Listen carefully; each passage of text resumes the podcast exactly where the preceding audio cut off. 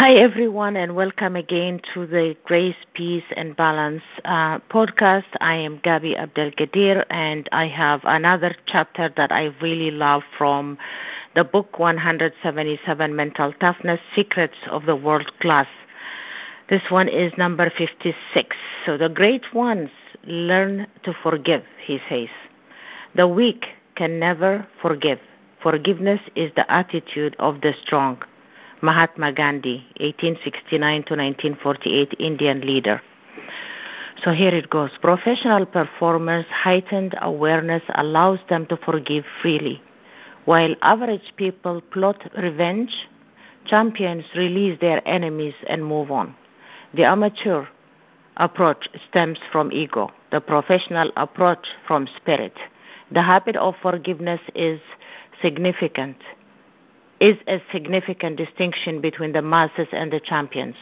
Professional performers understand that mental toughness and power ultimately come from a mindset of love love for what they do, who they are, and for the people with whom they interact.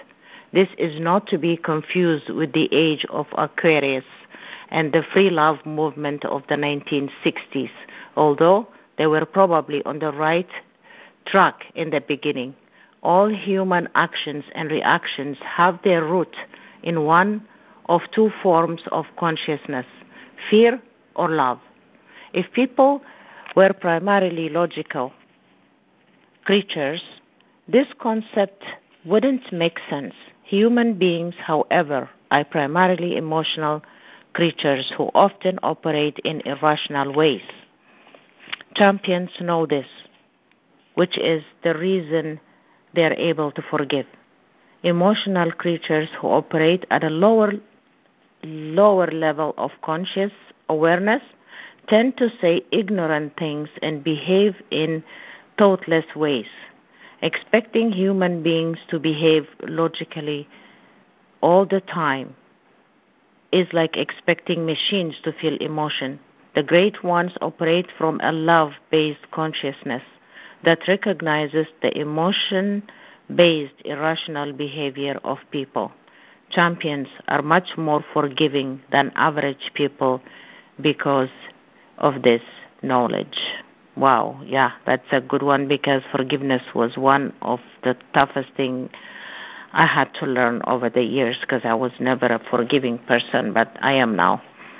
So action step for today, make a list of all the people you feel have slighted you to some degree and give yourself the gift of a lifetime by forgiving them. You don't have to tell them you forgive them. Simply forgive them in your heart by coming to terms with the fact that we are all fallible human beings doing the best we can. Absolutely beautiful. I hope you enjoyed it, guys. Thank you. And up until the next episode, stay safe.